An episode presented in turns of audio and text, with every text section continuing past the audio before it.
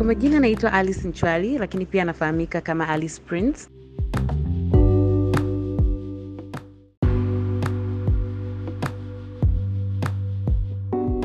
Heshima na furaha sana kwangu kuwa mmoja wa wanafamilia wa House of Wisdom.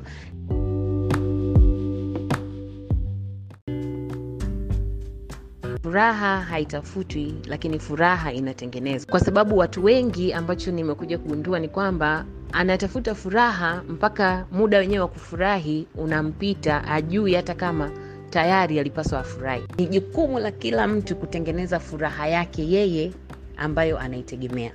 It's just not about positive thinking but also positive actions. Furaha ni pale ambapo matarajio ya mtu yanakuwa sawasawa na matokeo anayoyapata. Furaha yetu iko ndani yetu.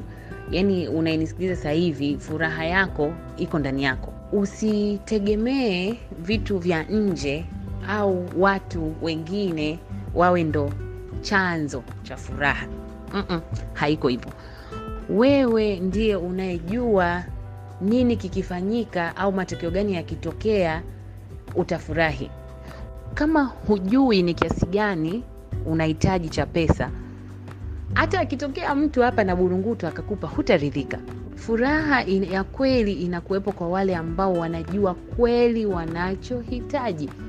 Angalia, define exactly what you want cause happiness is within you. Yaani mtu mwingine hawezi kufungua kichwa akajua yaliyoko ndani kila kitu into the little bit details, alafu aanze kukufurahisha. Changamoto ziko pale kukusogeza kutoka ulipo kwenda hatua nyingine. Changamoto ni mwalimu mzuri sana katika maisha yetu, na watu wote waliofanikiwa katika nyanja zote, lazima kuna muda unapigwa presha inakusaidia kusonga mbele. Hapa natamani kuzungumza kitu kimoja, kwamba binadamu yoyote aliye hai na aliyekamilika ni lazima apitie changamoto. Mtu asiyekuwa na changamoto ni sawa na amekufa. Mtu ambaye amefariki, ameaga dunia, hawezi kupata changamoto. Unapumzika pumziko la milele. Lakini unapoendelea kuwa hapa, kila mtu anapewaga changamoto kutokana na levo zake, na hakuna mtihani unaomfikia mtu wakati hakuna uwezo wa. Changamoto tunazozipitia ziko tu pale kutufinya tu, kutusogeza mbele. Furaha iko ndani yako, ni jukumu lako wewe kuanza kuifafanua kinaga ubaga, to the little bit details. Jinsi gani tunatoka kwenye changamoto na bado kuna watu wengine wanatoka wakiwa bora zaidi kabla ya changamoto, na wengine wanaporomoka. Ni jinsi gani tunaamua kuzichukulia changamoto katika maisha yetu, na hicho ndo kinachokuja kuiba furaha tulionayo. Kumbe changamoto is just there to help you grow. Changamoto, the challenges that we face are there to make you think out of the box, because if everything was just the way it was as it has started na nini, wote tungekuaga tuko pale pale, tusingefikiria.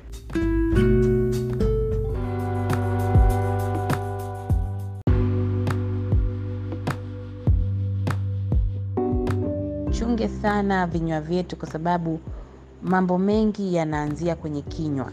Iweza kucontrol kwamba kila unachokiongea usikisema ukiwa na furaha sana au hasira sana, itakusaidia kwa sababu utapata muda wa kutafakari. Alafu mwisho wa siku unaanza kutafuta mchawi nane kumbe mchawi yupo hapo mbele chini ya pua yako wewe mwenyewe. Kama huna kitu kizuri cha kusema, ni bora ukae kimya.